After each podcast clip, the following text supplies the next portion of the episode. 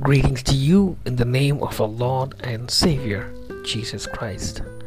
I read from the book Jesus Wins, and today's devotion is entitled His Influence.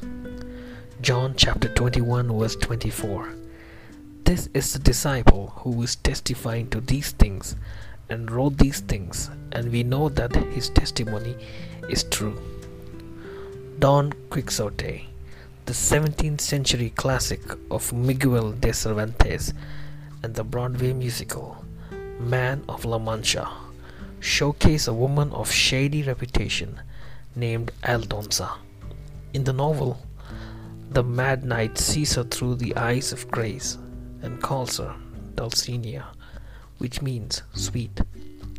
Yet she rejects this new identity because she is more than aware of who she really is.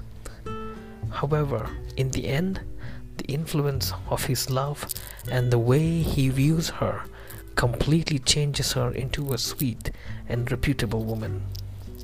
Many believe that Cervantes wrote this work during the time of the Inquisition as a veiled spiritual allegory of the gospel. John, the disciple, was not known for his sweetness. He had such a bad temper that Jesus nicknamed him and his brother James Boanerges, which means sons of thunder. I don't think I would have chosen him, but Jesus did. The Thunder Brothers wanted the best place in the upcoming kingdom and came up with the idea of sending fire from heaven on a Samaritan village that didn't show Jesus hospitality. But John, along with the other disciples, were ordinary people who were exposed to Jesus' extraordinary grace. Jesus treated them with love, and his grace changed them. This selfish and angry disciple became known as the disciple of love. He doesn't even use his own name in his gospel, but identifies himself as a disciple Jesus loved.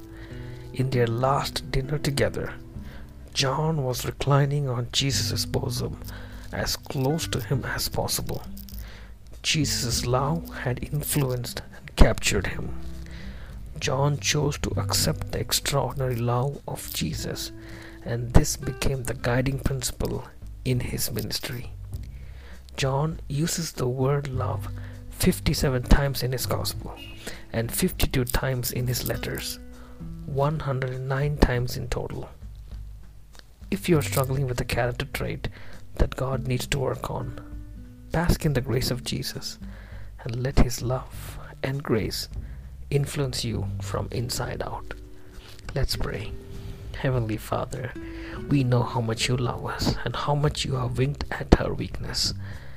Father, there's a lot of changes that we need in our character and it can be achieved only through the working of the Holy Spirit, the Word, and contemplating on the life of Jesus.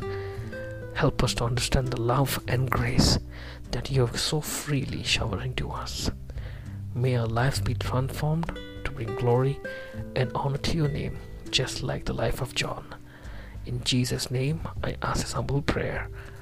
Amen.